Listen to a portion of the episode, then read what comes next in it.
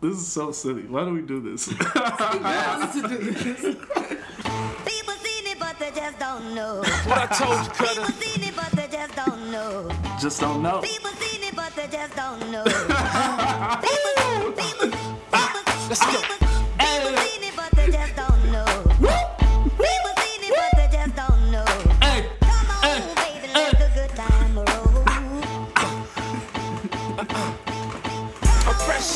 Welcome to the Poetry Gods.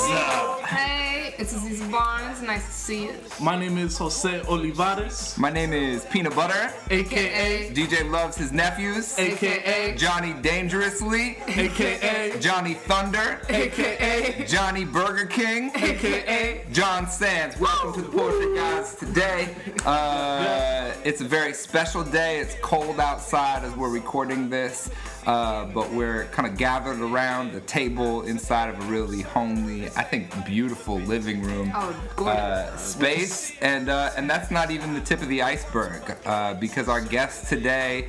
Uh, is an incredible writer. He's an essayist. His book is coming out in two months, and his name is Hanif Abdurraqib. You can make a little uh, round of uh, applause for him. Uh, and so we're gonna, you know, Hanif, you can say what's up to the What's people. up? What's up? in the flesh. Yeah, so we're gonna be asking Hanif a bunch of questions in a few minutes, but before we do that, we're gonna go around the table with another round of What's on your mind? Aziza, what's on your mind? Uh, on my mind. Um, so I guess okay. I was listening to the radio right en route out of the crib, which was very hard to get out of the crib because the crib was so decadently warm. It was disturbing how decadent that warmth was. Incense was involved, y'all. It was just it was just absurd. you. Um, you know, oiled the dreads. It was lit, and I'm getting ready to go outside, and they're telling me like it's 25 out, but it feels like eight, and I was like, eight. You know, I haven't been eight for so long. like, that's so far away from me. And then I thought about what I was like when I was eight. And that kid was pretty cool, but I don't necessarily like the degree um, to be a former age of mine. I you know, gonna I want the degrees to be like ages that maybe I won't you. get there. You know what I'm saying? Like eighty, who's to say? But I look up to you. You know, degree. Is that how your brain works though? A little bit, yeah. That you're like, it's eight degrees. Man, being eight was incredible. I do think that. I'm like, well, it'll. This is the leaps, right? These are the leaps. Like eight degrees. First, it's like shock and terror. Like, how dare you? Because I know that that's some unreal shit for me. Yeah. And then I think like eight degrees. Like I've been eight years old before. That should not. This should not align. It, my lifespan should not correspond to the to the temperature. And then I'm like, oh well, you know, eight was a pretty interesting age. And then I go outside, and it sucks. It's not interesting at all.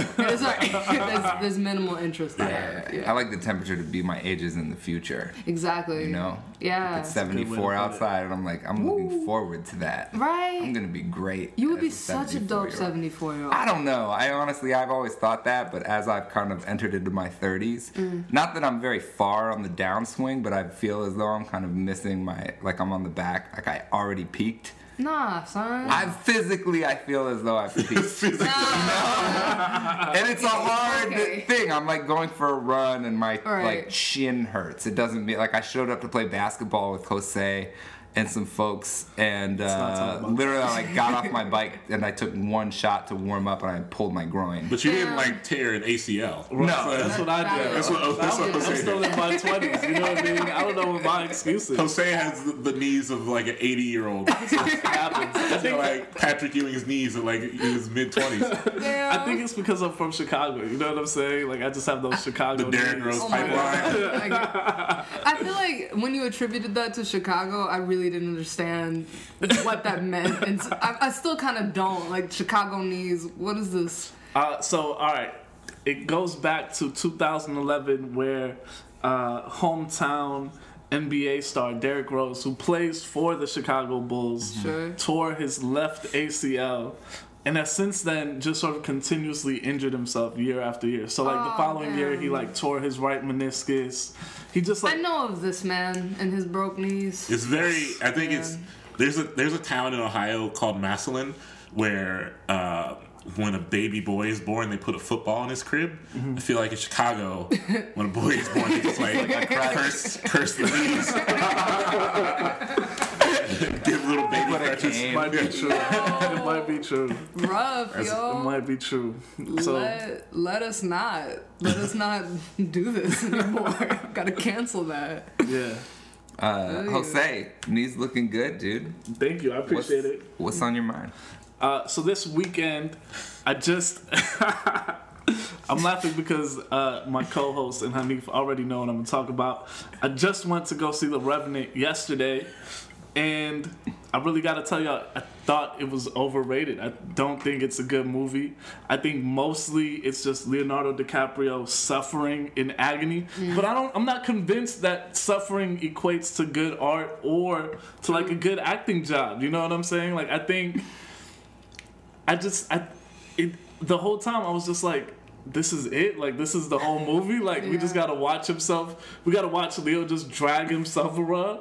Like that's really the whole movie and people are like thrilled at this? It made me think not just about the movie but I wondered if there was something in our culture in in about the way that we experience sorrow uh, in the way that often sorrow we process by ourselves right? Like in social media you're not supposed to talk about being sad.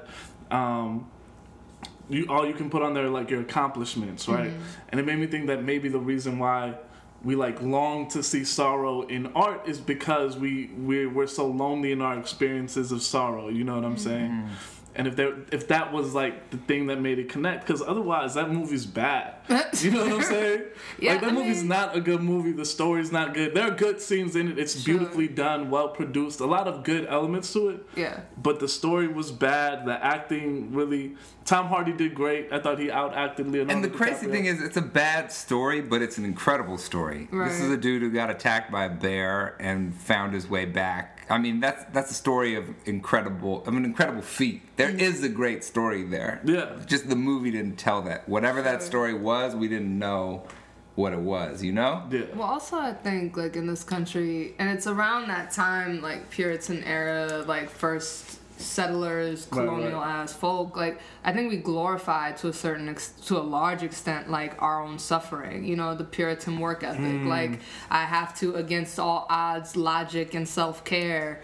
continue you know what i mean and it's it's something i think that's very heavily ingrained in our culture here where like i mean especially in this city it's like yo i gotta hustle i gotta do this that and the third i gotta make all the trains i gotta do all the things i gotta buy all the stuff like against all you know real really against all common sense. I have to do all this shit. And so i feel like when we see that movie probably some people are like yes ah that's Yeah, so yeah. good.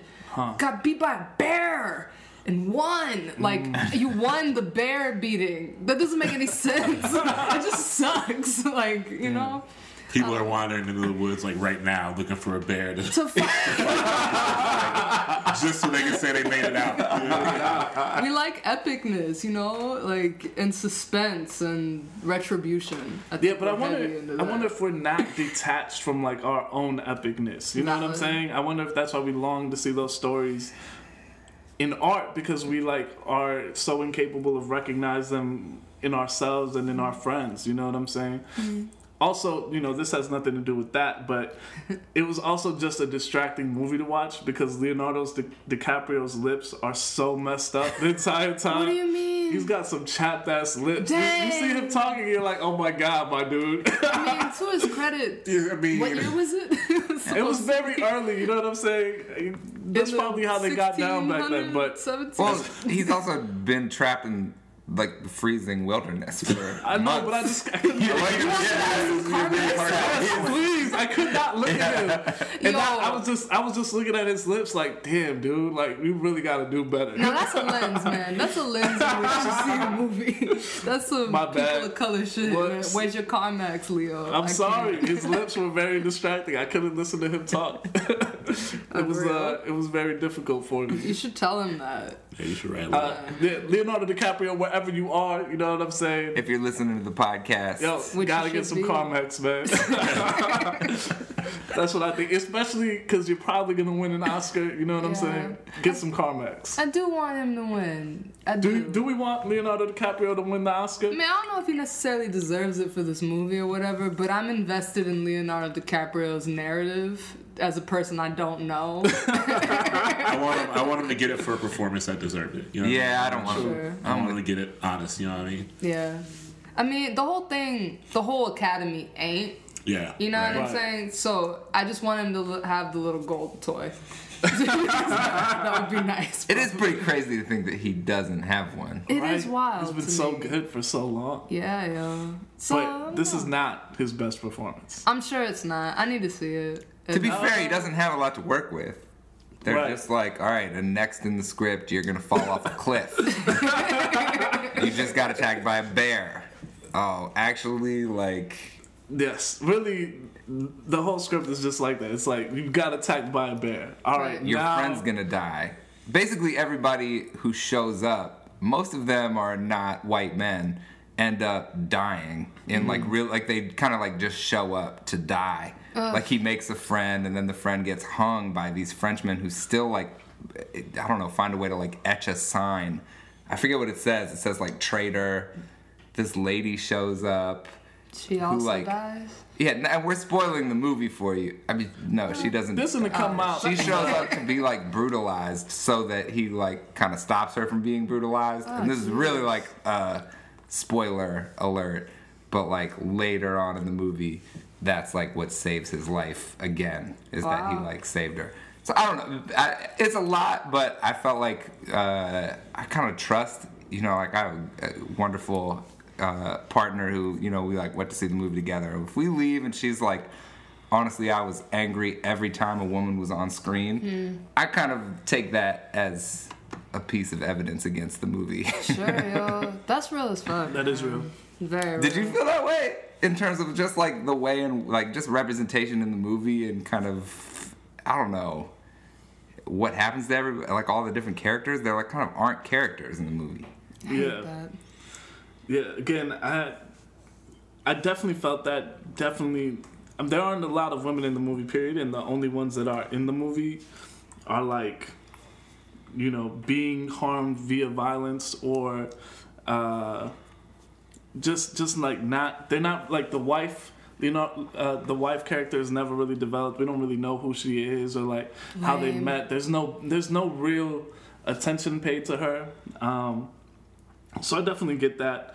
Uh, again, I'm just I was just really distracted by his lips. Like that I'm- man really I'm- needed Carmex. Um, yo, but here's the thing, all right? If they were perfect, if they were car Carmexed, you know, like to Yeah. to to excess, even you'd be annoyed at that. You'd be like, To how you got lip balm and you barely know, you know, like where the next meal is coming. You eating fish out the water. You He not did even get eat to cook fish out it. the You know what I'm saying? There was a lot of, like, and his lips are perfect. I have a feeling we'd be having a similar conversation. But I think my question is, were the women's lips perfect? Because what we see in those films, where it's like, or like in these films, were. where it's like They were about survival. Yeah, I mean, Yeah, I the women are always were. like perfectly put together, and they it's were. like, well, bothers me. Yo, that reminds me of an article thing. I saw where all the women was like 15 times women at the end of the world, like in the apocalypse, managed to shave, Shave their their armpits. yep. You know what I'm saying? Like Shorty on Lost, it's like, but never, never do I not find a time Never, and a you know what I'm saying? blade to shave my. I'm I'm always angry. I'm just just be forever honest. If the apocalypse is coming, you know what I'm saying. Uh-huh. I'm still gonna go get a shave. You know what I'm saying. Here's the thing, man. Here's the thing, man. I'm not. I'm like, still going to the barber I shop. don't even The have. barbershop will not be there. You better learn how to do that shit before. Yourself. Or I'll Right before. right before the apocalypse. It's like, That's get where I'll fresh. be. That's where I'll be. Gotta get fresh for the If the apocalypse comes, you can Right. find me at the barber Everybody's like running for the saying? bridge. You know what I'm saying? It's like, just like dips into the barber shop on the way. You, you got 10 minutes, 10 minutes, fam. No, it'll line be me up us real like, quick. Jose, we don't have time. And like, but I gotta get this line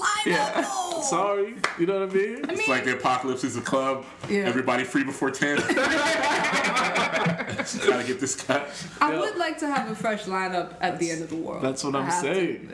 But no, but what I'm talking about is more like standards for feminine body crap. You know what That's I mean? real. It's like here's the thing: if it's the end of the world and now we're living in the apocalypse, shaving my legs is not high on my list of anything. It's Mm. like that's not a thing anymore. We have to forego this. Also, lips might be chapped. Yeah. Might be chapped until I find a coconut. know what Depends on the season. Can you imagine if he was, if he was your friend, Jose, and he came out of the wilderness after three months and was like, I got attacked by a bear, I crawled for a month, I, can't. fell off a cliff. I'd Would you be be like, like- dude, I, honestly, I didn't hear the things you said. I'd be like, I'd be like, oh, you got a story to tell me. Wait, wait, wait. Let me get you some Carmex real oh quick, Oh because I'm a good friend. I'm not gonna let you be out here like that. I mean, valid, yo. By the time he found you, it would behoove him to have non-chapped lips. That's a nice thing. That's what I'm saying. I just wonder if that's the you would offer him a food. yeah. I'm look, I apologize. It was just very distracting. It was hard to listen to him talk because they were like zoomed in on his face. they were, they were very messed up. That's what's on my mind. John, what's on Also, I think we're addicted to something. Uh, I'll, I mean, I'm just gonna continue this conversation. What's on my mind? Yes, please. Only because I kind of, I really, I, I resonate with what you're saying in terms of just like movies where suffering is just one thing after the other, and that is the whole story. Uh, and I was asking, I know, Hanif, you've seen Passion of the Christ. Not that we Yeah. exchanged texts about it, but we talked before the show. Yeah. Uh, but that's how it felt. Honestly, this this movie, I saw The Revenant. I it, kind of by like the 18th bad thing that happened to Leonardo DiCaprio. Maggie and I were just like kind of trading looks uh, and being like, well, that's not really affecting anymore because this kind of we that just keeps happening in this movie. And I remember I saw The Passion of the Christ.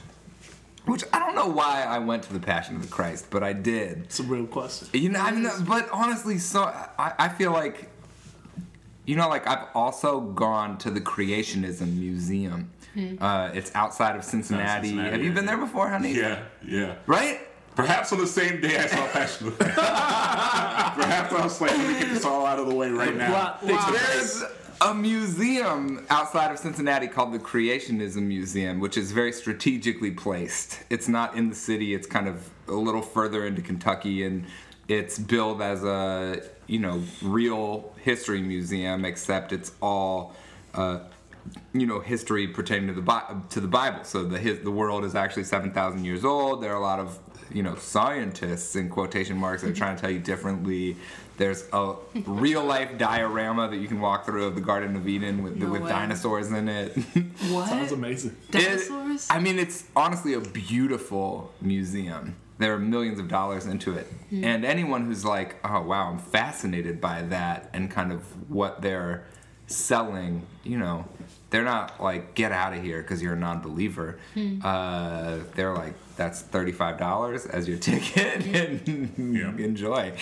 Uh, but I went to the Passion of the Christ much in the same way. It was such a huge deal. And I remember I got so high before I went to the Passion of the Christ. I was in Athens, Ohio, and I fell asleep during it in just like a packed movie.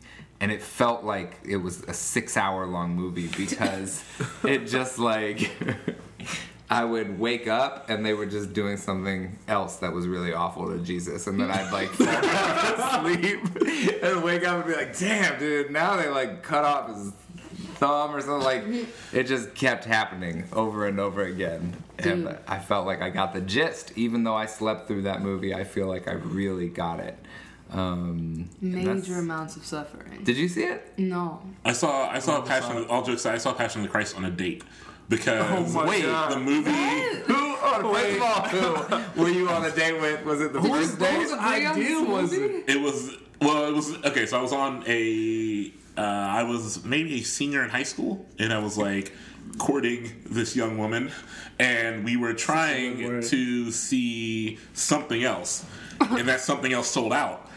And it was like in Columbus, there's a mall called Easton, and it's like big, and they just put in this big fancy theater, and so like tickets were selling out like crazy. Um, and something else had already sold out, and like a lot of the movies were sold out. And Passion of the Christ was on like its like back end, so like no one was going to see it anymore. Dang. And I was like, well, we're trying for to Passion of the we're tr- Christ. Yeah, because it was in theaters for like half of a year. you know what I mean? So we were like, well, you know, we're gonna go to a movie. Let's go to this one. And then mm-hmm. halfway in, I was like, man, this is a bad idea. I was gonna say, what do you do in that situation? Do you turn I feel like at that to the point, person you're courting and you're like, "Hey, Jesus wanna is eat? dying right now. Yeah, you, can't. wanna It's not make really real romantic. quick?" You can't make out. Let's- let's It make doesn't out right feel now. good. That's on point. The Lord is on the Like, TV. Make out while Jesus is completely suffering. Jesus Like, Put your hand Yeah. on somebody's leg. It's like not the mood for that. Yo, that yo, that's on par with making out during Schindler's List, Yeah. like Seinfeld episode. yeah, yeah, yeah. And they're just like, and they're just like, shame on you, Jerry. Newman saw you making out during Schindler's List. what is wrong with you? I feel like Passion of the Christ, we made out during Passion of the Christ. One, you can't brag about that. Like, you can't go home and tell your boys or your girls or whomever, like, Right. or your gender non-conformings, like, hey, I made out during Passion of the Christ. Guess it's what like, I did tonight? that's mad wrong. that's mad rude. I made out during Passion of the Christ. Guys, so you could make out, yo. Was it a first date? Uh, no, it was like third or fourth. I mean, we, we Alright, were like makes it a mostly little talking. It was like in high school, right? So you're like, you know, talking or whatever. Um, and it was like the Saturday after. Um, so I played um, soccer, basketball in high school, and it was like the Saturday after we like our soccer team won a really big game. So it was like real hype. Everyone was re- the whole like the whole cohort of of high schoolers were hype, and I was like, yeah, man, tonight's the night I'm going to solidify this dating thing. And then that happened, and it, it didn't solidify.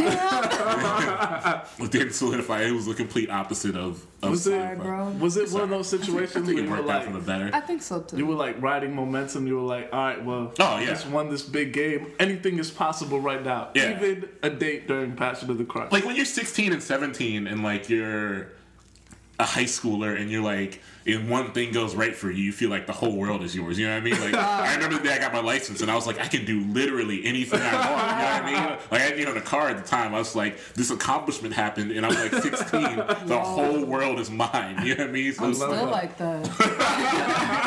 Literally, I you get like feel- a good piece of mail.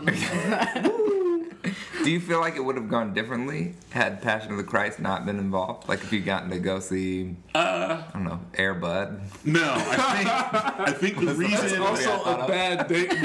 I also don't want to be making out during Air Bud. I think I can comfortably blame it on Passion of the Christ to make myself feel better, but the reality is I was a terrible teenager, and I think that's why I didn't. I think my arrogance and uh, lack of understanding is why it didn't go well. That's mm-hmm. that's. But Passion of the Christ probably played a part too. TBH. That's real. I'm gonna Yeah, say it played Gibson. a good percentage. You know? Yeah, ninety percent Passion of the Christ, ten percent my inability to function as a Yeah.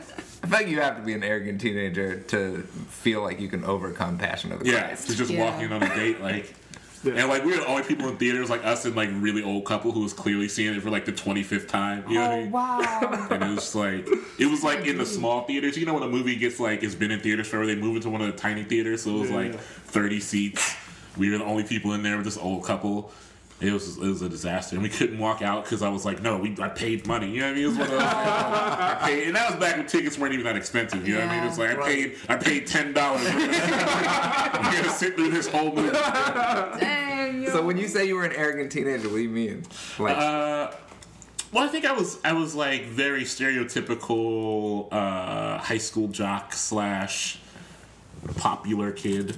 Uh, I was probably at my worst my freshman year of college. I played soccer in college, and so like I had this whole ego built around being a college athlete that wasn't was really absurd.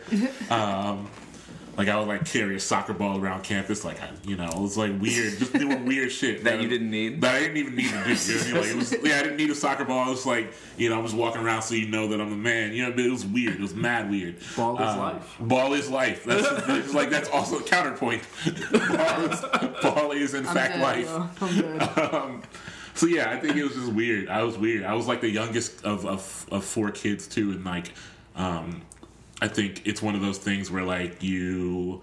When you find something that's yours, you know what I mean. You kind of go wild with it because you know you're kind of overlooked. you're overlooked as the youngest. So when you find something that's like yours and yours alone, it's like I gotta go bananas. I gotta let the world know. Um, and it's not always good. It wasn't always a good look for me. Feel you, dude. I mean, I don't personally because it's not my story, but I, I empathize. Empathize, yeah. were you an athlete, as you said? oh yeah, I did um cross country and track from about seventh grade till my senior year, and I used to train with my dad when he would do marathons. I always envied the cross country and track team. Why? I 'Cause mean, they you just- should, but why? I, honestly, it just seemed like magic to me. Hmm. I mean, I was a football player, and football was really hard. Yeah. Practice wise, lifting wise, but I just felt like the cross country team made the hardest thing in the world look easy, which is running. Yeah. Mhm. They'd just be like, all right, we're going to go for like a 12 mile run Totally. together while like laughing. Yeah, they do laugh. We There's a did lot of weird play that ha- I don't know if that's true for most teams, but like the cross country team is always like a little weird, Oh, a little yeah. like band, like kind of sexual. We're the misfits. you know, We're the like geeky. We're the geekiest of all sports. Kind of sports. sexual. You know what I mean? Right? It is kind of like I mean the bus rides though, because you have We're to take these long ass bus rides to these meets, right? Uh, I remember there was one at aptly named Mount SAC, which is like, Oh, and we would drive a Wow. three hour bus ride there, three hour bus ride back, you know, and it's like you put in all this energy into this 3.4 mile race, and you train for weeks, and you're running like. I mean, also when you're running with somebody for 10 miles during training, that person's like your person. Like you're breathing with them at the same time, and you're stepping with them at the same time.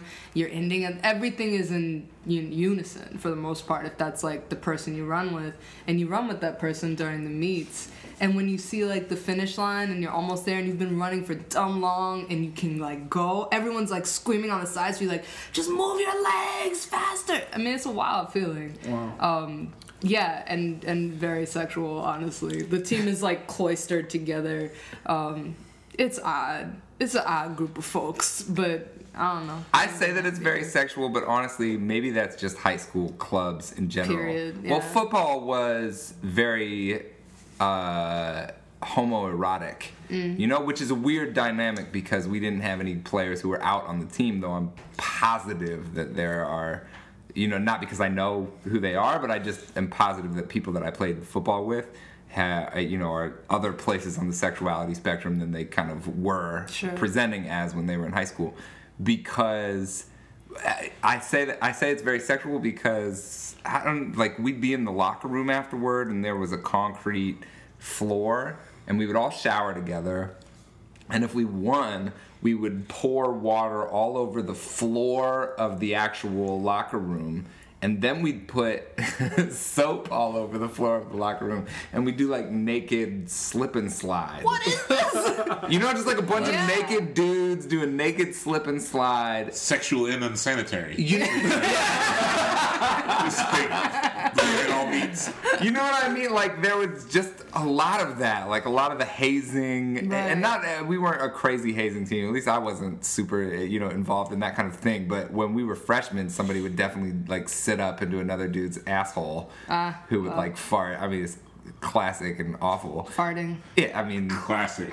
it is. Oh, I mean, classic, classic, in as much as it happens. Yeah, Right. yeah, a lot, and has happened for a long time. Traditional. But the weird thing about it is that it's very sexual, and it's it's like kind of crazy to look at a locker room like that and say, "Wow, it's very homoerotic," and try to explain why it is absolutely not a safe space hmm. for anyone who is not a straight man in that moment. Right. Uh, it was almost like we are doing this on the agreement that nobody here is gay. Yeah. You know, not that even every individual member has to feel that way for that to be true, because that wasn't certain. That wasn't how I felt when I was in uh, by my senior year or anything like that. Right. But you know, like the way in which homoerotic sports culture holds, uh, kind of like a heterosexual feel as like a bargaining chip, uh, is pretty wild. Yeah.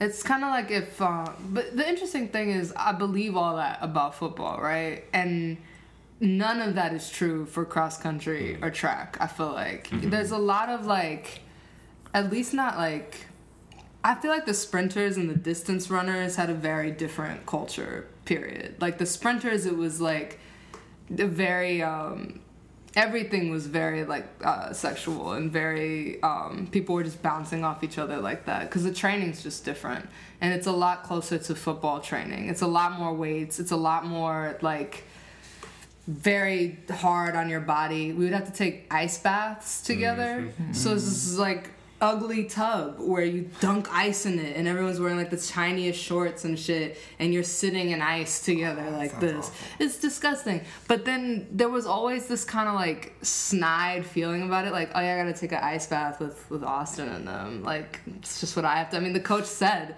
I have to do it and so I'm to go do it. It's like why are you cheesing like this? It's to suck, you know? But you, I mean, you know, it's an intimate I mean the bath is like this big between me and Neef, you know, we're sitting next to each other. That's the bath, right?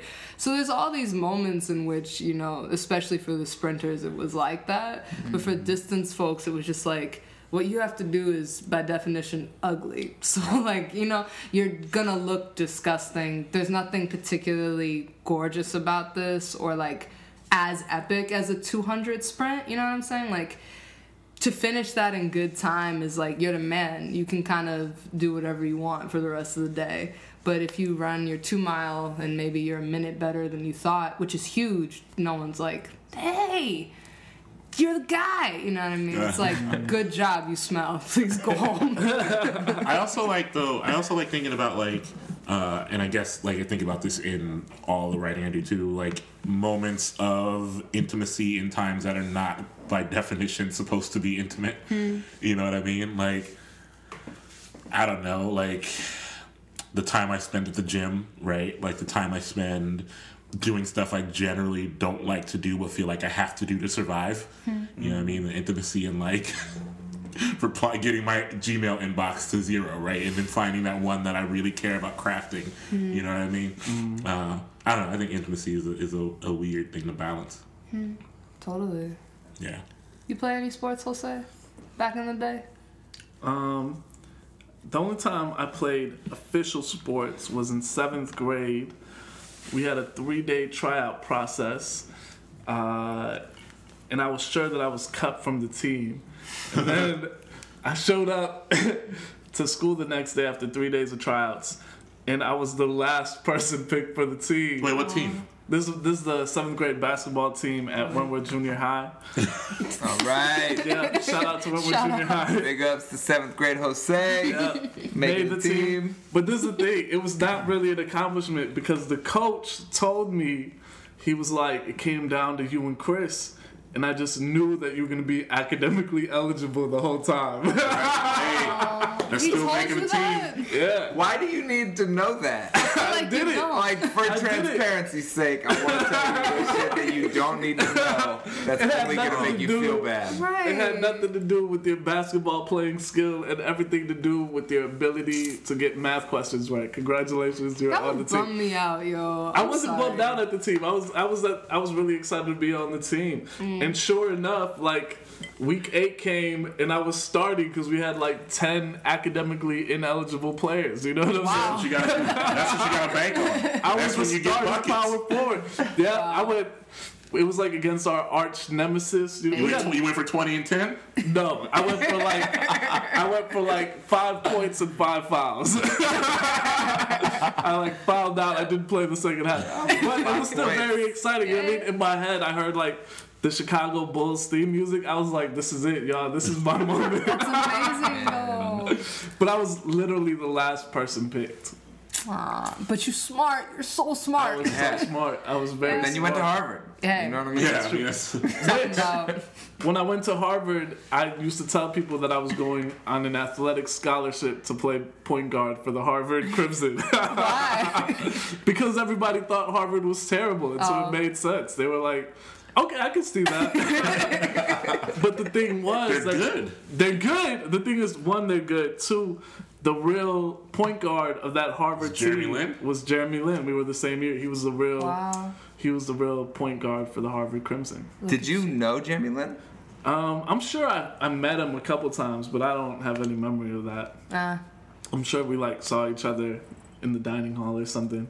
In other basketball news, Jose and I played basketball recently uh, in a pickup game, and you were guarding a seventh grader. I remember this. This I is more this. bad news. And this is, kid- this is terrible. I mean, I say seventh grade. He might have been a sixth grader, honestly. Jose was coming back. That back. makes it worse. well, Jose was was, coming back though. He was coming back from a serious knee injury. Listener, what you gotta understand is that Yeah, I take us through it. nearly I nearly tore my ACL back in October. I want to say it was October. This was your comeback game. This was my comeback game. You got know roasted. what I You got roasted by a sixth grader. Wait, wait, we're gonna get We're gonna get that. You know, in October, I I went up for a block. I landed on my right foot. I was okay. I landed on my left foot. I collapsed. I, I heard something pop. I thought for sure I tore an ACL. I like immediately was like, John, call an ambulance. I was like, call an ambulance. I did. Yeah. Uh, and then I went to the hospital. And Nate uh, Instagrammed a Yeah. picture of you in the rude. stretcher Hey, getting let me into just the say, ambulance. I hate Talk Nate about it. Marshall. Like Marshall, that was not what kind cool. of what kind of garbage? No, but I'm I so didn't mad at Instagram me him. going to the Shout out. Nate Marshall. Not to plug in, but I'm mad because I'm in Mississippi and I see this picture of Jose in a gurney, and I'm like, "What the fuck is good, Nate? Why are you posting this?" I was in a panic, and then I come to True. find out you're okay, but like in pain. in pain, lots of pain. It, there was a lot of pain. Uh, I'm on the the gurney in the back of the ambulance on the way to the hospital, and I'm just replying to comments under the picture. it was maybe the most hilarious moment of 2015 for me. Oh man, I was so mad. We get to the hospital, so me, it's me and my boy Courtney Lamar Charleston. Shout out to Courtney, he's a really dope poet. Verified. Um, we're gonna get him on the podcast soon. Um, it's me and Courtney, and I'm like, "Yo, Courtney, we gotta record a press conference. We gotta." This has nothing to do with the story, but we recorded a press conference uh, in which I talk about coming back from injury to play the playoffs, and you know, I talk about just taking my time. Anyway, it turns out I just sprained my ligaments. Nothing was torn, but I was on crutches for a long time. Uh, Mo Brown gave me a cane to use. I was on cane for a while. The cane was actually really cool. I mean, looks type great. fly, yo. I look pretty cool with the cane. I'm not gonna lie. What happened with this sixth grader? My bad. I, I have to get there. I have to tell you everything that comes before that. Uh, I just want to know who. got- Hanif makes a great point. all right, so John calls me up. He's like, sixth grader? John calls me up. He's like, "Yo, you ready for the comeback?" And I'm like, "I don't know, man. I'm, st- I'm I don't know. I'm a little nervous, but I'll do it. Let's play." So we go down to Brooklyn Bridge Park and we play basketball. And my job is to guard the sixth grader, sixth or seventh grade. It was hard to tell. You know what I mean? Uh, but he was just running a lot. You know what I mean? I was like, "Come on, man. I'm coming back from injury. I don't want to run this much." He This was isn't running and he missed his first seven shots. He missed a lot and of shots. And then he never missed again. Oh god. And then he just like hit me with backdoor cuts for layups. You know what I mean? He was like cutting to the hole. He was like hitting three point shots. Anyway, our team won the first game. We lost the second game, so it went to the tiebreaker game in the you know third game, and we're tied. It's like going back and forth, back and forth. We're like no twos, no twos, right? Which means no three pointers. Um, and I just sag off of this sixth grader for like two seconds. That was your It mistake.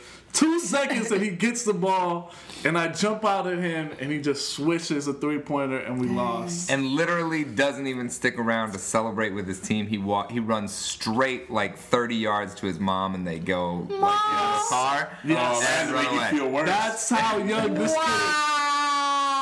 He um, ran straight to his mom. Yo, Jose, I didn't know about the mom he slid element. into the minivan. Who's that? Yeah, Oh, that's a probably, disaster, probably man. very bad. Dude, that's rough. But the good news is my knee did not collapse. Valid. I survived that. You know what I mean? So I felt like that was a good first step. I feel like, you know what I'm saying? It's I'm a just- process. I'm sorry, it's distracting. I'm picturing this small child sprinting to his mother's Tiny. van. Yeah. Yo. I didn't even see. I didn't even get to be that's like, "Yo, good shot, little man." as Leo's lips, yo. Good shot. It's on par. I can't. I can't even hear. Well, there's no comments for the type of pain that I suffered. I'm suffered. sorry. You know what I'm saying? Damn, homie. So Hanif, we have you at freshman year as a soccer player. Yeah. Does that mean you weren't a soccer player sophomore, junior, senior year? No, I was. That's just my freshman year was the most prominent one for me.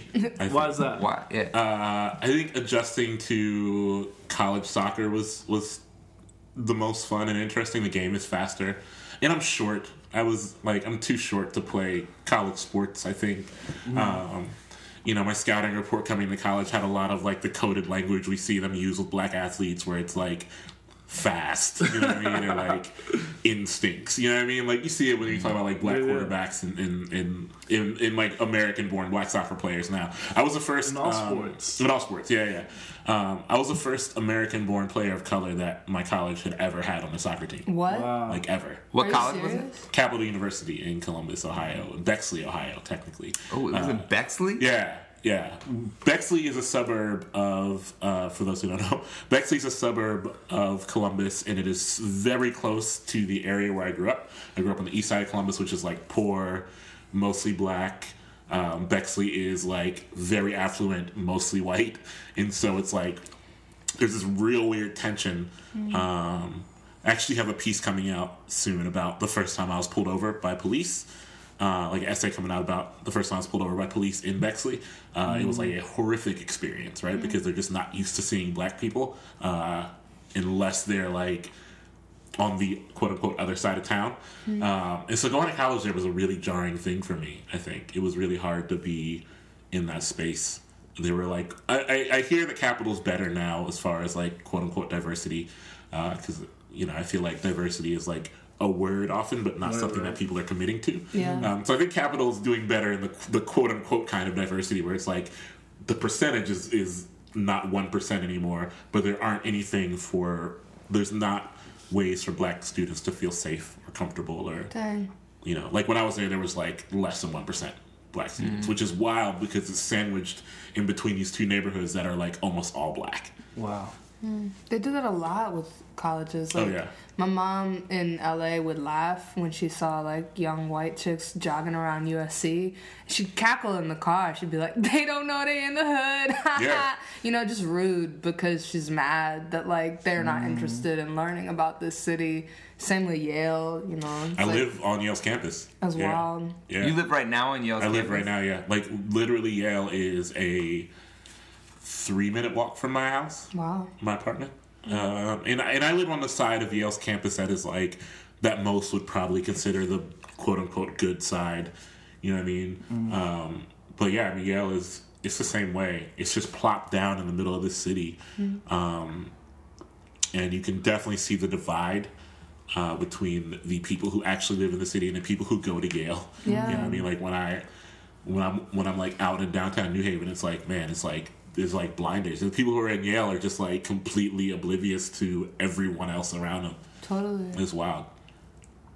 It's rude. Yeah. Also, Also, I feel like yeah. you know, like it's a it's a really dope community. I'm sure if they decided to look at it, um, and Like, and maybe even decided to stay or like be part of it. I don't know. I have a lot of thoughts about colleges plopping.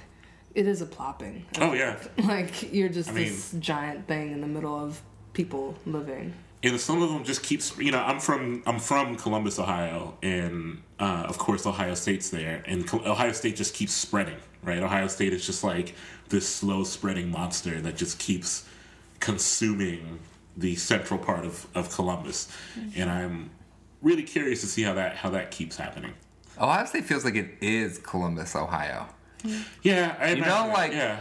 I, I, I mean, that, that's maybe just like growing up in Cincinnati. I feel like when I thought of Columbus, it wasn't until I don't know, probably after I was out of college that I thought of Columbus not as campus.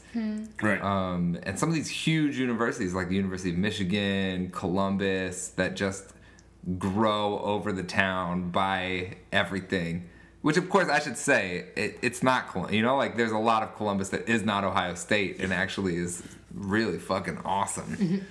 But it, but you get that feel from the university, like Yeah. it'll just maybe one day be all of Columbus. and I hope not. I I mean, a lot of the poems I am writing or was writing um, in the book are about gentrification, right? Because I've just watched Columbus just completely change in the course of the past decade, probably. Um, And I think there's like unspoken violences that come out of that, right? Sure. And there's like violence that happens due to the displacing of people in waves. And I don't know if that gets addressed a lot as much as it is like, well, look at this new coffee shop, you know what I mean? Or like, look at this new shoe store.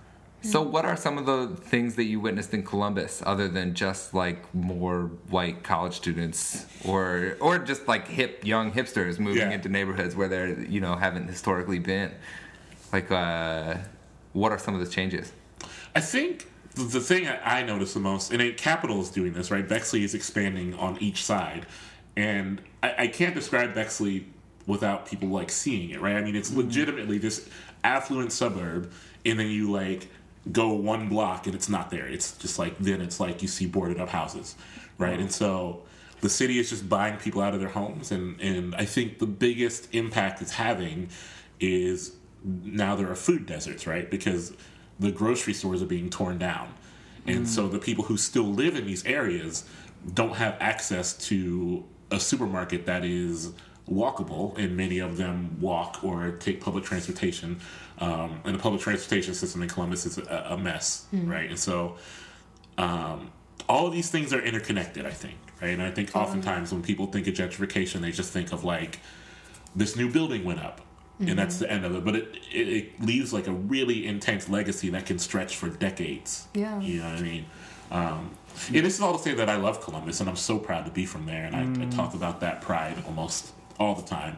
Um, but that doesn't mean it's immune to criticism. I think. My mama sure. from there. Really, Yeah, my whole family on her side from there. it's from Columbus, Ohio. Yeah. Hey, That's dope. Without a Midwest doubt. Yeah, all man. day. I mean, she'll tell me stories about my great great auntie Kuma, who I'm told is like batshit insane. You know, like just I mean, and that's that's with all love, right? But this Yeah, is yeah. the truth of it. Right, and she was telling me about um, she was potentially like from a town similar to this town, um, Chillicothe. Chillicothe. Right. Yeah, so yeah. my mom has been investigating the family history of Chillicothe because there's like huge amounts of um, mental illness in our family. You know, just like all spectrum, everyone has something, right? And um, talking about like uh, Chillicothe as like a town, she described it full of predominantly light skinned black folk. Yep. If not Very entirely light skinned black Yeah. folk.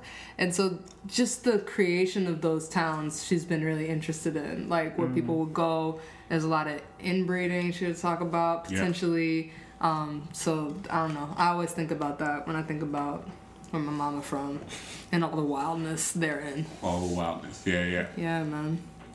Word. I feel like gentrification is one of those words that we talk about to the point that we we lose clarity about what we're talking about. You know what I mean? I think people think gentrification and they think, oh, it's just one community moving in and one community moving out, and I think that they miss a lot of those violences that you're talking about. You know what I mean? The fact that it's it's not just a matter of like who lives in a certain place, but it's a matter of like resources that are denied or like uh, yeah i just i i think that there's it, that gentrification is more violent than what people actually think you know what i'm saying I mean, I think the whole question, right, that I think I'm always looking to have answered is who deserves to have access to what they need to survive and who does not, right? Like, I think that's the question that um, plagues entire histories, right? Uh, gentrification is, is rooted in that.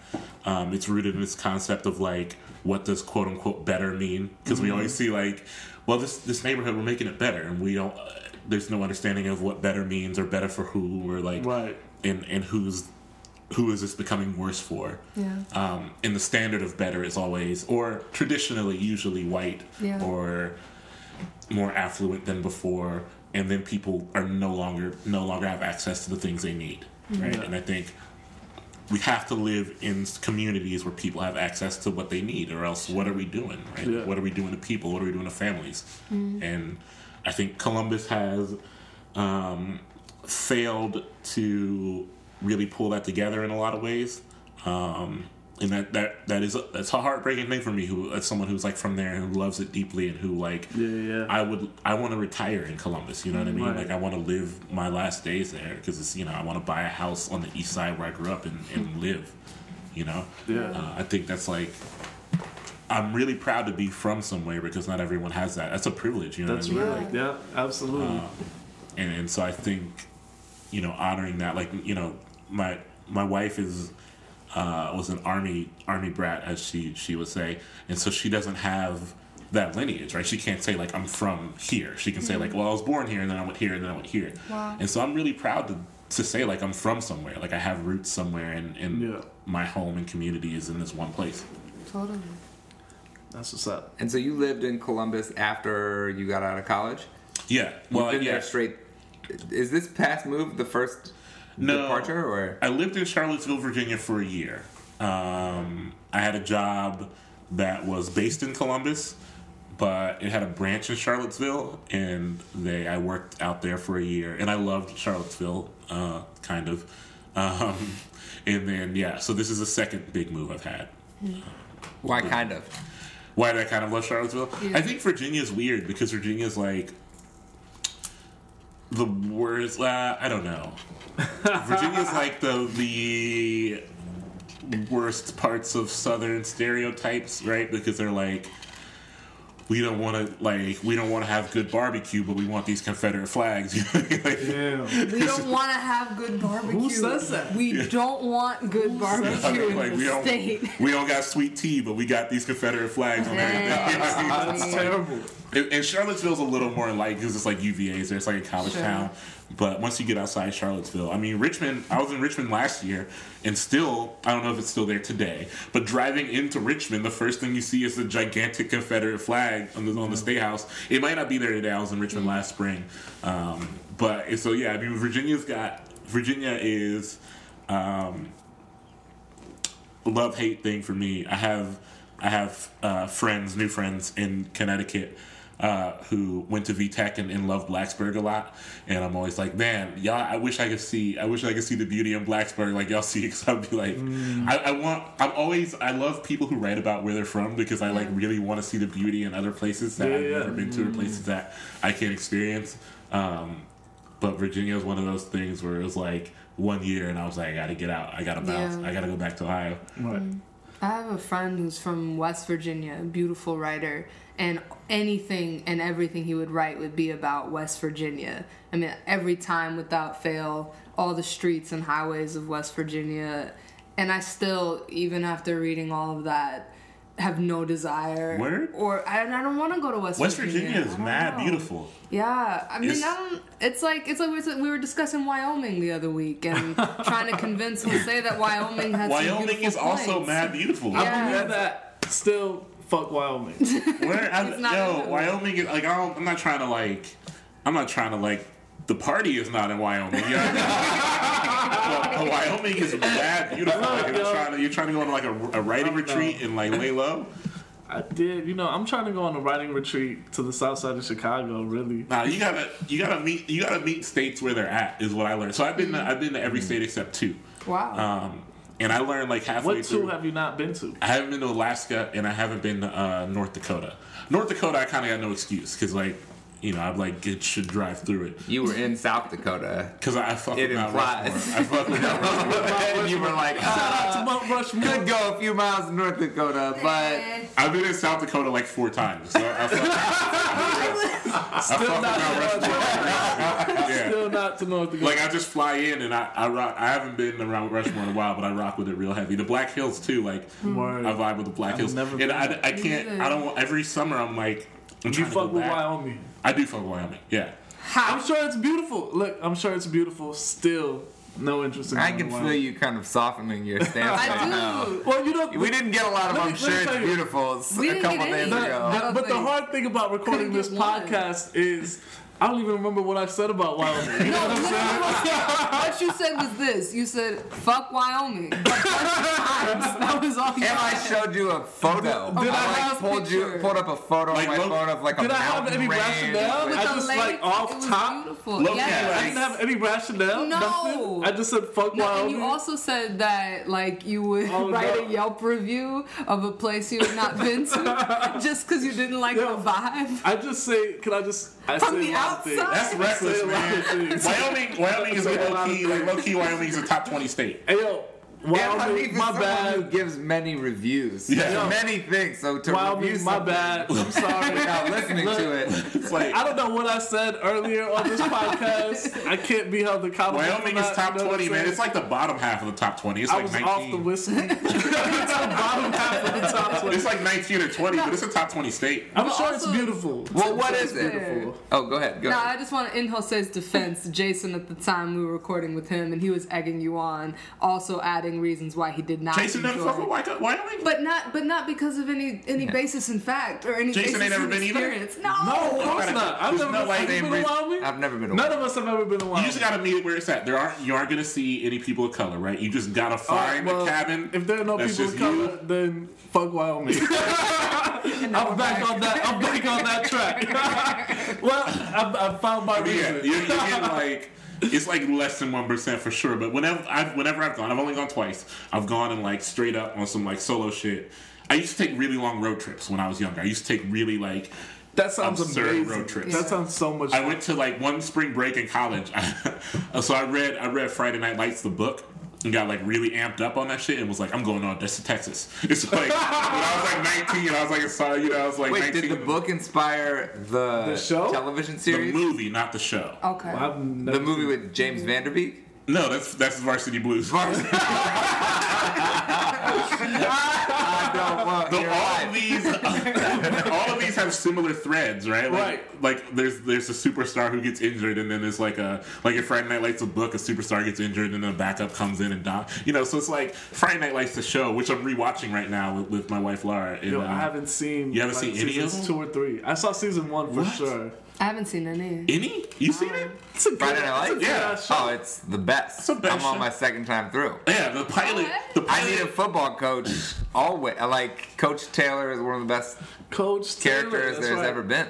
the pilot of Friday Night Lights is just like this horrific but beautiful experience. This hour long nightmare, but that is also beautiful. Like I when I um, again like I'm rewatching it with, with my wife, and she was like, we were watching the first the, the pilot, and she the whole time was just like weeping and like twirling her hair, like, her hair and, like weeping. And I was like, yo, this is real. Because the first time I saw it, I was like, yo, this is wild, man. Like Yeah. I'm not gonna spoil it for anybody, but the tr- the pilot is the wildest shit ever. I thought the whole series was like, I could have been good off that. I could have been good off the pilot and just Word. been like, I don't need the rest. But so fortunately, what- the rest what- is good. Yeah, you Yeah. could watch the whole first season and probably cry 25 times, Yeah. speaking personally. Uh, It's and the only reason show. to watch the rest of it is that there's a character named Tim Riggins. Yo, I remember Tim Isaac, Tim uh, Riggins is like my favorite character. in the history Isaac of. Fitzgerald, who writes for BuzzFeed, Yeah, yeah, yeah. Uh, had posted about how he just got into Friday Night Lights and he would have gotten there a lot sooner if he had known that the title was actually Drinking with Tim Riggins. Wow, wow, Yeah. facts. Fantastic. All right, this. so you're 19. You go on this road trip to Odessa, Texas. Yeah.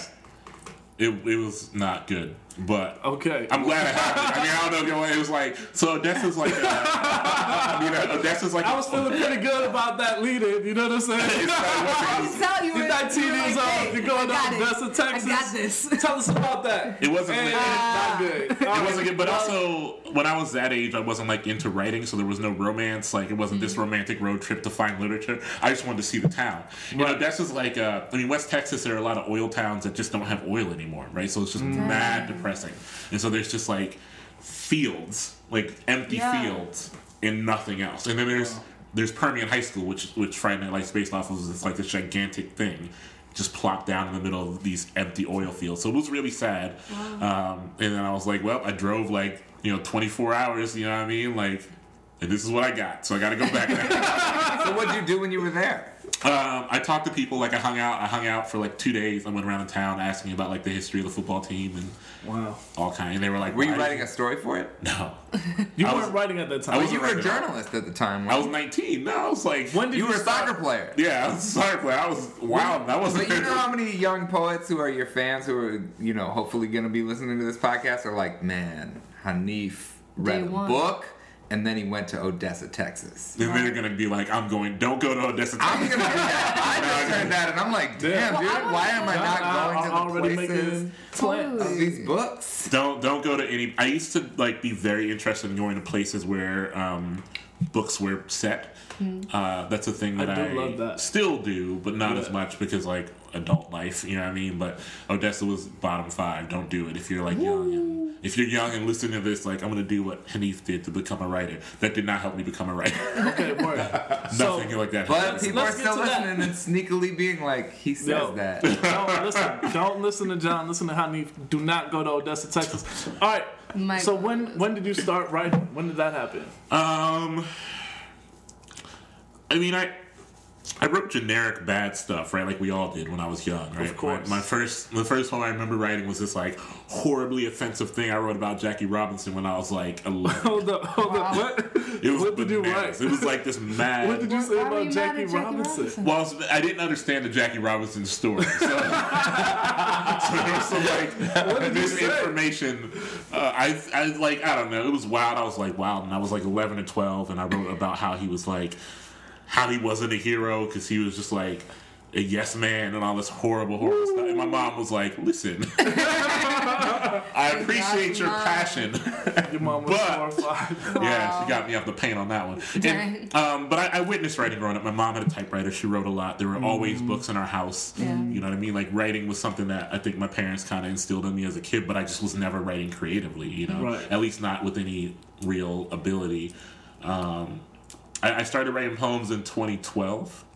Um, that was that came after 2012? Yeah, That's so not long ago. it wasn't very. When long did ago. we did we meet in 2012? Uh, we met in yeah 2012, and you probably don't remember this, but you read a horrible poem of mine. Remember, you came to you came to Writer's Block. I remember this.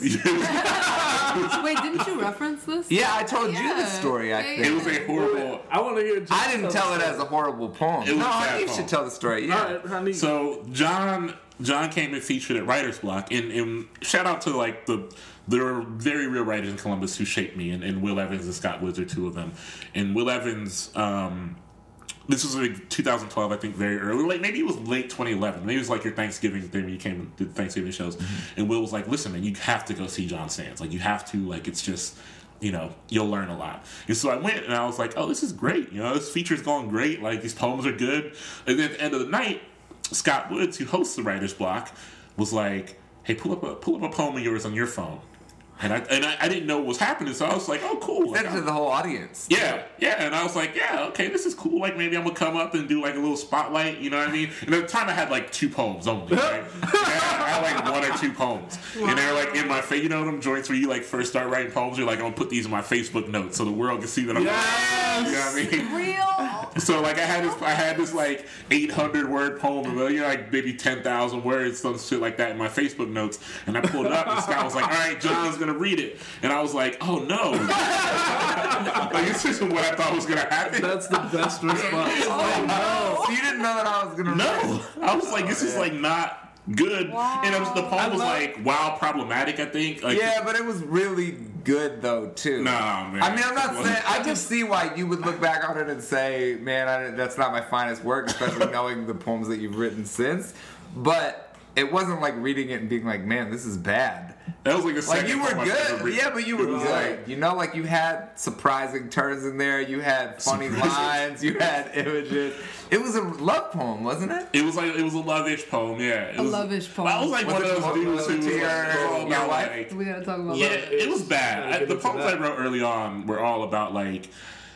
I had a really bad concept of like gender and romance, so it was all like I was one of those dudes who was like, "I'm gonna write you some of these poems, girl, and they're gonna save you." Right? That window, but that was I think that window of time was like six months. I had a six months window because I didn't know what I was doing, right? Right, of course. And then after I crawled out of that six month, I looked back and I was like, Oh, wow, this is what I was doing. Like, Yeah, yeah. what happened? I feel you, I'm bro. I'm you, very girl. happy Hey, girl. that Oh, yeah. I did not know of these tidings. And shout out to like the poets, and, like again, like Yeah. shout out to like Rachel Wiley and like poets who like held me accountable. You know what I mean? Like Yeah. poets who were like, this isn't what you should be doing. Yeah, yeah. You should be. And, it, and granted, they weren't they weren't as bad as I made them sound, but it, they were very much like in that vein, right? It was Mm. very much like patronizing dude poems, you know, like the kind we hear at like.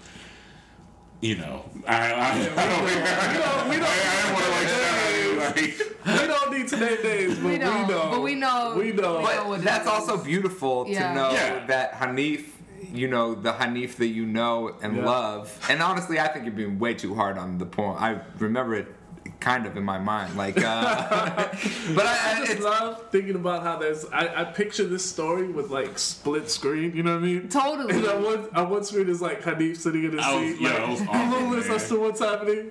And on the other side is Jon, and Jon is also clueless as to what's happening. No, but also just remember, I think the next time that you hear somebody read a poem that has a really problematic line, that Right. there is potentially a really great writer and thinker in there. And oftentimes, in the way that we have it set up now, we're like, yo, you know what? Fuck that dude, and I'm gonna tell him, and then I'm gonna tell everybody. Can't do that. and that is what it's going to be. And Yeah. I remember when I, I mean, I started going to Louder Arts in 2007, and I had a lot of fucked up poems. You know Mm-hmm. what I mean? Like, I did a whole three month writing session where I just sounded like Buddy Wakefield.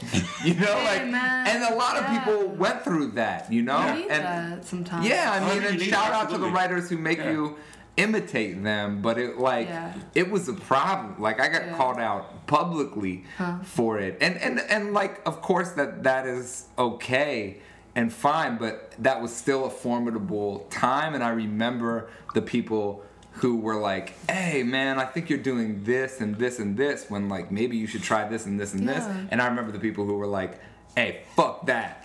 Uh, And and, and years later, I'm friends with both of them. Right. you know, like I'm friends with all of those people. Yeah. Uh, but there's, you know, like you don't forget those moments in your life where you're kind of stepping into uh, articulation. And I think the further along you are in terms of like writing poems or writing, you know, anything, you forget how how impossibly difficult it is to do it right off the bat and how inundated you are with every like just the world Yeah. in order and how to like happy you feel when you were like i mean for like the first year and a half i think of writing like articulately i just wanted to sound like rachel mckibbens and mm-hmm. angel nafis i was like if i mm. can sound like rachel mckibbens and angel nafis i'm in the pocket like everything's lit you know who cares you know about whatever i am whatever this voice needs to become. But right now it just needs to sound like these two folks you know and i need to make eye contact like these folks and i need to like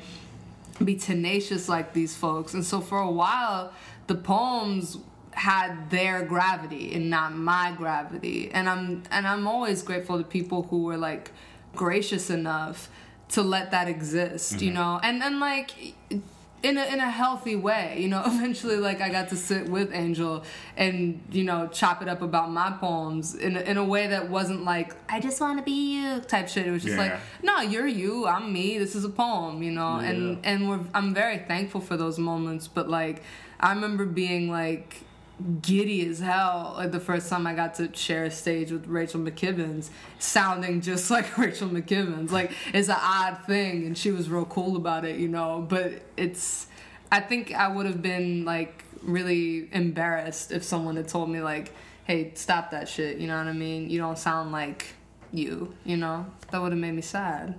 Yeah, I think like um, I am thankful that I had people kind of holding my hand, but I think my poems became what they whatever they are now is when I stopped.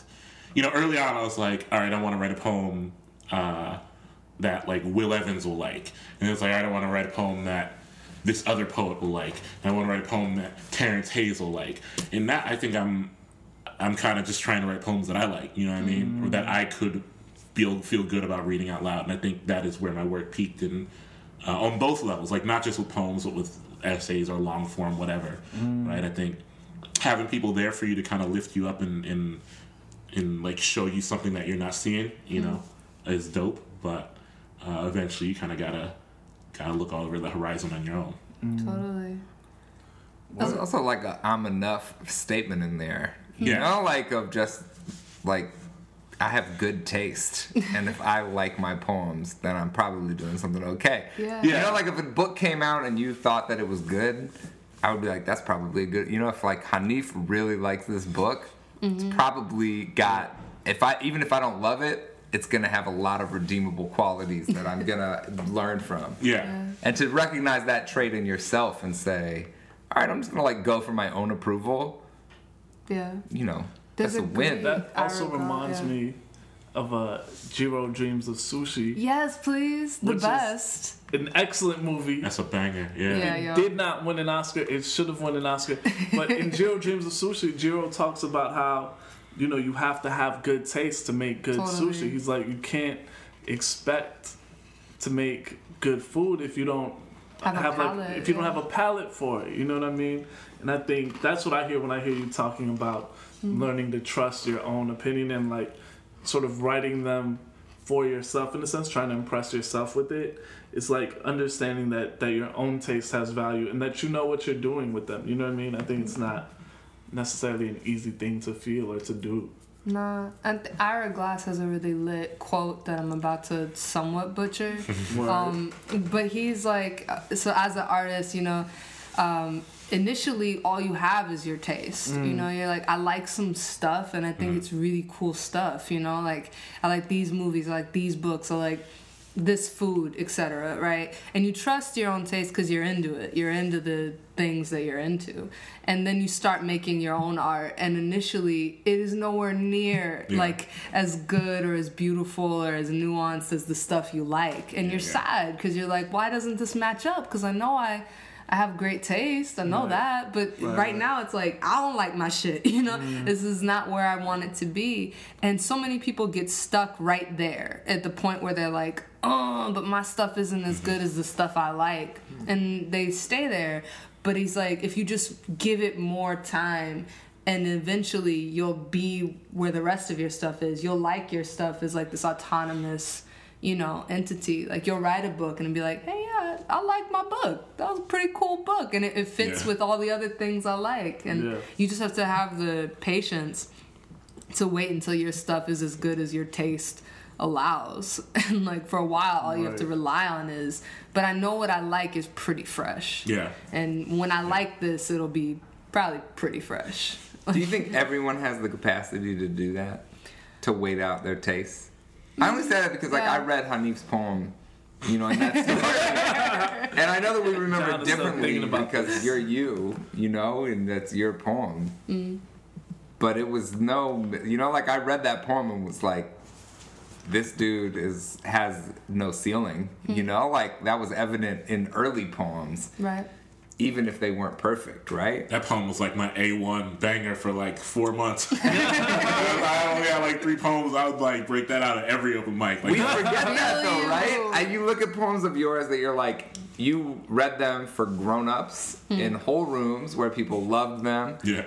You had like found belonging and loving around them. Yeah. And then you look back on them and you're like, dude, I wouldn't read this in any room because everybody would know that it sucked. And it's like, well, all these grown-ups really appreciated this poem Yeah. and felt like it was articulating something. Whereas I don't know, you know, like I, I'm not trying to be mean. It just uh, that's like a valid question that I end up having about like who has the potential to write as good as their tastes and who doesn't. I've thought a lot about you know uh, Murakami has uh, Love that dude. he's great. He has a book called What I Talk About When I Talk About Yeah. Running. Yeah, Uh, have you read that? Yeah. It's one of the best. unreal. Yeah. And he talks about the ingredients for a novelist, and he says the first that you need, bar none, is talent, and that nobody can teach you that. It's not like a muscle; you just have it or you don't.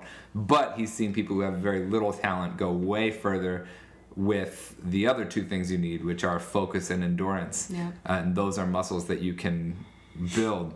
That he's seen people go way further with a little bit of talent, but develop muscles of focus and endurance than people who have all the talent in the world and just like can't put it together because they can't focus and they have no endurance. Totally. And I'm always trying to like hone those other two. I think, especially uh, endurance. I think like. You know, I hit a point last year where people would would say stuff to me like, "Oh man, I read your thing here, here, or here. and You're on like a, you're on like a hot streak." And I'd be like, "I don't know if this is a streak." You know what I mean? Like, I'm like working really hard. You know what I mean? Like I've been working really hard for like a year and a half, right? Yeah. And so, and granted, we're all everyone hits a hits kind of their stride at different times and, and keeps going. But yeah, I mean the I don't I don't know if I can accurately measure my talent level, but I think like I try to keep my focus and endurance really high. So how have you worked on those muscles to develop them? I don't think I kind of don't. I was kind of just like thrown into the water, right? You know what I mean? So I, I had to. I didn't have to for a long time. Um, When did you get thrown into the water? What do you mean? I think I think it probably happened early last year, right? When it was like, well, I have to write a book now, or I have to like get a book together now. Um, you know, I submitted to the Button Chapbook Prize, which is Aziza won in Shout out to 2013, Uh, 2012. 2012. Yeah. Um, and they came back like, you know, well, uh, we like this a lot. We want to make it into a full length book. And I was like, well, I got a chapbook. so we're at a crossroad. um, and That's that's amazing. and then, I mean, I had other poems, but like the concept of the book, right, was like all the heart of it was all in that chapbook. Um, and then uh, mid, you know, around last year, I started um, writing stuff again, writing stuff that wasn't just poems. I started writing long form essays and stuff like that, and, and those things were received well. Like very fortunately, I'm really fortunate for a lot of the places that I've had stuff like go up and all that. So I had to like manage my life in a way that was completely different, right? Mm-hmm. Like I had to give myself deadlines. I had to like give myself a standard of quality. I had to like tell myself that I want to write so well that I don't have to go back and write something again, hmm. right? Like I want my, an essay to be so good that it doesn't need that many edits so that I can write more poems instead, hmm. right? It's just like, um, you know, I a criticism I read about my work recently was that um, it seems like I'm always really trying hard to find the prettiest words to fit. You're right. I'm always trying to fit everything in very neatly to my work. Um, but I think that's just a byproduct of me like trying to get things right the first time. Um, and it fails sometimes. Sometimes I get I try to get things right the first time, and it's like an, a disaster. Um, and I, I my goal for this year is kind of let go a little more and, and write write messy and write sloppy and uh, take some joy in that. You know, not like intentional sloppy gross writing, but I mean like you know, don't be afraid of of doing another draft. So many of my poems I write and I submit them Wow. like the minute they're done. Yeah. wow. Um, I do that too. Yeah, I often write that way too. Yeah. I like edit as I go along. Yeah, yeah. I mean, half my poems are written in my head before they're ever on the page, right? And so, like, when they get on the page, they're at a level where I feel like they can be submitted to journals. You know what I mean? And granted, like, if I get the same shit back like five times, then I was like, well, maybe I need some. Maybe not yet. maybe yeah. I should. Maybe I should chill out on this one. But it, I mean, it's worked out okay for me. I think. Right. Um, yeah. You wrote my favorite article of last year, which was uh, the Disney sidekicks as Oh. rappers piece. Wow. wow. Yes. Oh, I'm really thankful that one got out in the world. No one talked about that, That was I feel my like. shit. That was so funny. I read it like one morning. I was like on the train to work, and I was just like, "Well, today's gonna be fantastic because yes. Yo. I read about all these Disney characters." It was um again like that, that one is like shout out to shout out to Will Evans on that one. I like tweeted some jokes about Disney characters like late on a Saturday night, and I get a text from Will, and he's like, who runs the site Black Nerd Problems that you should check out, no doubt. Uh, and he, he texted me, he was like, you want to write something about Disney characters for Black Nerd Problems? And I was like. Yeah, you know, it's the worst that could happen. You know what I mean? so like, I just went up to my computer that night. It was like midnight on a Saturday, and I just started typing this ridiculous shit. I think that was dope for me because it came at a time where I felt like I wanted to write So something funny. that's like more silly. It's Uh, so funny. I feel like you get pigeonholed. I feel like writers, especially women and writers of color, right? They get put in these boxes where it's like you write one thing and then you're that person. Very Right. serious person. Yeah, like you're very Very unfunny It's person. like you know, I wrote, I spent a whole year writing a book about like gentrification and death, right? And so Mm-hmm. like, but that's not who I. I definitely do not want that to be. Like that's inside of me, right? Yeah. Right. And it's just living and it's growing. But I also have all these other things that I need to grow with it, so that I'm not just this like deeply serious and angry person all the time. Hmm. Yeah. Uh, so that I'm glad you like that piece because that really got a lot of joy outside of me. Um, I'm really interested in like I don't know. I talk a lot about like I talk a lot about like getting the joy that I have outside of my body and having it mm-hmm. live elsewhere so I can have it in places that just isn't here mm-hmm. so that I can look back on it and that piece is like great for me. I don't reread a lot of things I write, but I've reread that because it's like I'm telling you, I, I- just Took that. cracked up. I ended up writing after you were posting the Disney character. When I wrote like a flounder, that was like the piece of short fiction that I loved the most this year. Was from the perspective of Flounder. Flounder the from the Little Mermaid. Yeah, Flounder, like kind of hating Ariel, who Yeah. really takes advantage of Flounder. really does. Totally. Like heavily takes advantage of Flounder and is like, eh, Flounder, help me leave you Aw. into a world that you like Can't. can't like literally exist cannot survive it. Unless Uh, you're but it's better and uh, help me out, and then I'm gonna go up there and get fucked up and like help me stay. Yeah. I don't. Just help me whenever. I it was need you. basically yeah, yeah. It was like Ariel the narcissist and Flounder the like abused friend Aw. who's like, you know what? I don't think our friendship is equal Right. here. Yeah, I'm it basically just trying to please you, Ariel. not equal partnership. Love. You know, I get to please your eccentricities. Word. Facts. No, I like what you said though, just about like having joy be Outside externalized. Yeah, because I think I've been thinking about that a lot too in in my work, where it's just like, what kind of Uh, you know, in terms of like legacy things, like what kind of mm. books do I want with my name on them? You know, like mm. if my name's on it, what kind of book is that book? And it reminds me just a lot of like Octavia Butler and and also with Murakami talks of just like having to have a discipline. Like there's Yeah. already so much seriousness around the discipline, right? But then the the joy is my finished product can be so exuberant, can be so silly, like well crafted silliness is such an ecstasy. Yeah. And it's also Um, yeah. difficult. People It's don't hard. realize how Yeah. hard it is to write well about joy. You know what I mean? It's just as hard to write well about joy as it is to write well about suffering. You know what I'm saying? Like No those are both tough tasks. And I think I'm glad you mentioned Octavia Butler because I think she's a, a good example of how to. Incredible. My, the epigraph for my book was an Octavia Butler quote, and then I, I switched it up. I pulled it for a Josephine Baker quote, but Flag. but I want Octavia Butler to know that you're in the running. Yeah, you're yeah. top two. What was the quote by It was the one. It was the. Uh, I have a savage conscience. The one about her conscience and won't let her, won't let her something. I don't know. I, I, I swiped it for a Josephine Baker quote. So word? shout out to Josephine Baker.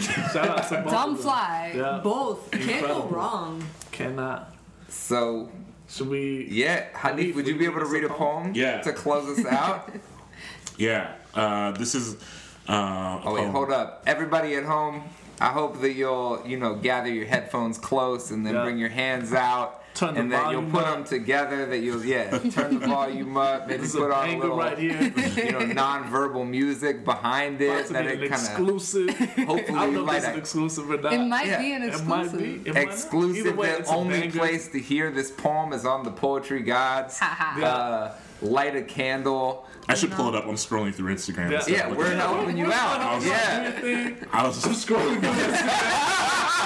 I was like, I'm gonna let them do this. I'm gonna catch up. I mean, pulled out his phone to get the poem, and then it's He's just like, let me been check on looking through Instagram. Hey, I like that. That's a good like when I picture opened my phone, there. Instagram was a thing, and I was like, I'll see what people are. Hey, What do homie. people talk about on this Martin Luther King Day. It is that guy's It day. is. It Yeah, is. Uh-huh. shout It out is. to And my Shout out to dad Martin Luther King. always, whenever I'm visiting LA, he always asks me like, "Well, don't you want to stay for the parade? Like, don't you want to stay for the MLK parade?" And I'm like, "Dad, when have we ever gone to the parade down the street?" I just have to pause it back because I, Word. I think about him a lot. Today. All right, so here we go. So now you got your Uh, candles lit. Yeah. Candles are Light your incense, you know what I mean? Whatever you do in your place of being. Please Uh, light that and please incense. put your hands together for Hani. Hey!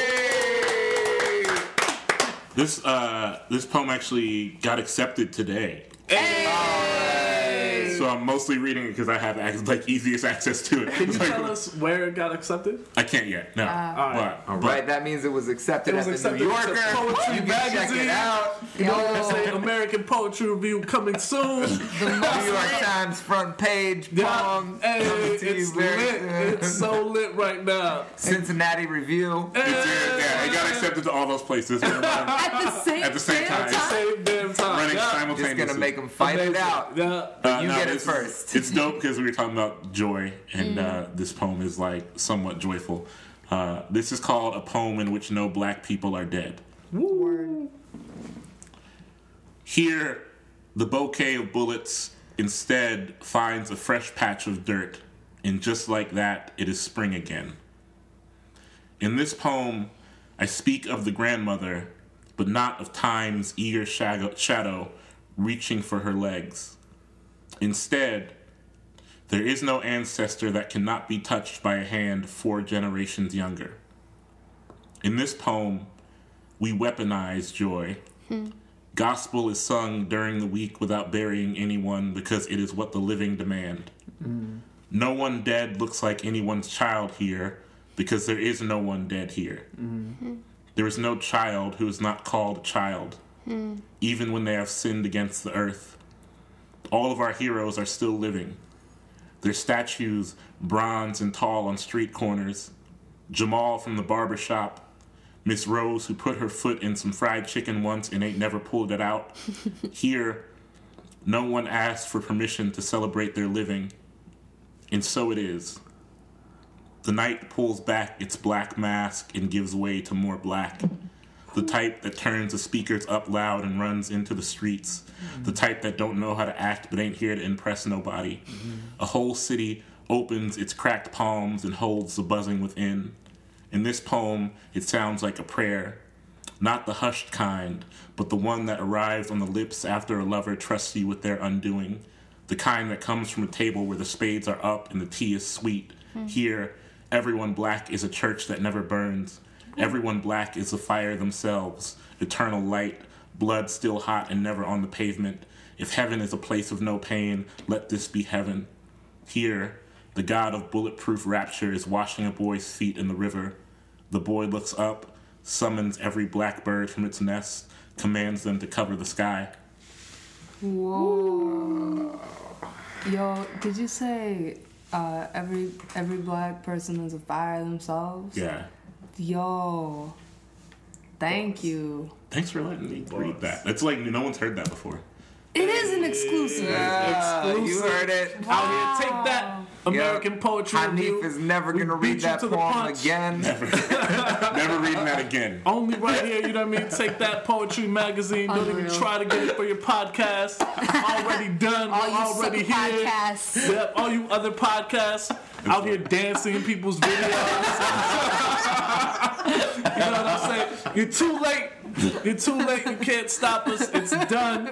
And uh, one more time, y'all, big round of applause for Yeah, Hanif. Yeah. Willis Thank. Abdurraqib. Thanks for having me. Yes, sir. Hanif, where can where can uh, the people find you on the internet? Uh, my website is abdurraqib.com. Uh, it's my last name. It's I'm not going to spell it.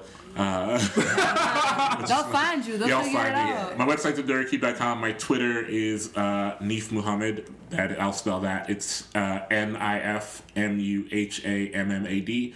Uh, I tweet a lot about sports and Everything I like. Hanif tweets. Literally like real everything. Facts. Because you have a lot of Cincinnati Bengals tweets that I I, feel like other followers might be like wading through, and I'm like, I feel like- count on honey. for I tweet. Cincinnati Bengals I tweet tweets. less about sports a little bit this year, like or last year. I started tweeting less about sports because, like, I don't know. I, I feel like I tweet too much about sports for literary Twitter, but I tweet too much about like literary shit for sports Twitter, and I tweet too much about like social justice movements for like Either. either.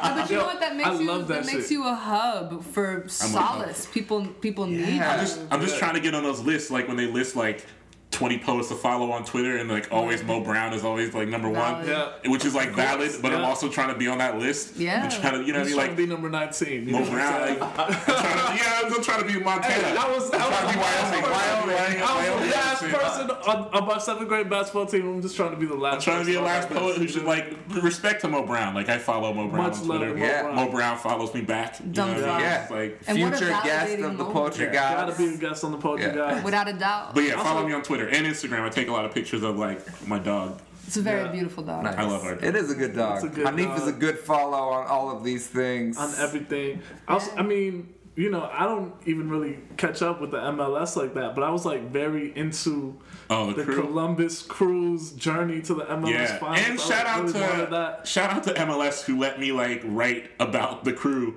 Which like of all the publications I got last year, people are always like, "What's your favorite one?" You were in this and this. Yo, like the MLS like let me write about the Columbus Crew, and that is the greatest thing that's ever happened to me in any publishing, writing shit ever. like it, it doesn't matter. I could be published Word. in everywhere this year, Yeah. and that is always going to be the coolest shit for me because like I got to write about my city on like a huge, you know what I mean? Like, Yeah, I don't know, it was absolutely, wild. It was wild. That's dope. And I gotta study up because that all sounded like different language. You know I mean? and I'm all right with that. Now I'm saying like I Yeah. take that, I take my lumps, as they say. I'm gonna As go back say. to the lab with that one. Word. Let's play the song. All right, y'all. Peace. We'll catch you next time on the Poetry Gods. People seen but they just don't know. What I told you, People cuz. seen it, but they just don't know.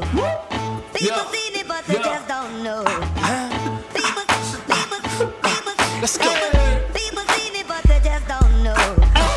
People seen it, but they just don't know. Come on, baby, let the good time roll. Hey, hey, hey. Come on. That's it. We're done. Wow. Best thing to have I didn't realize that that was like a real.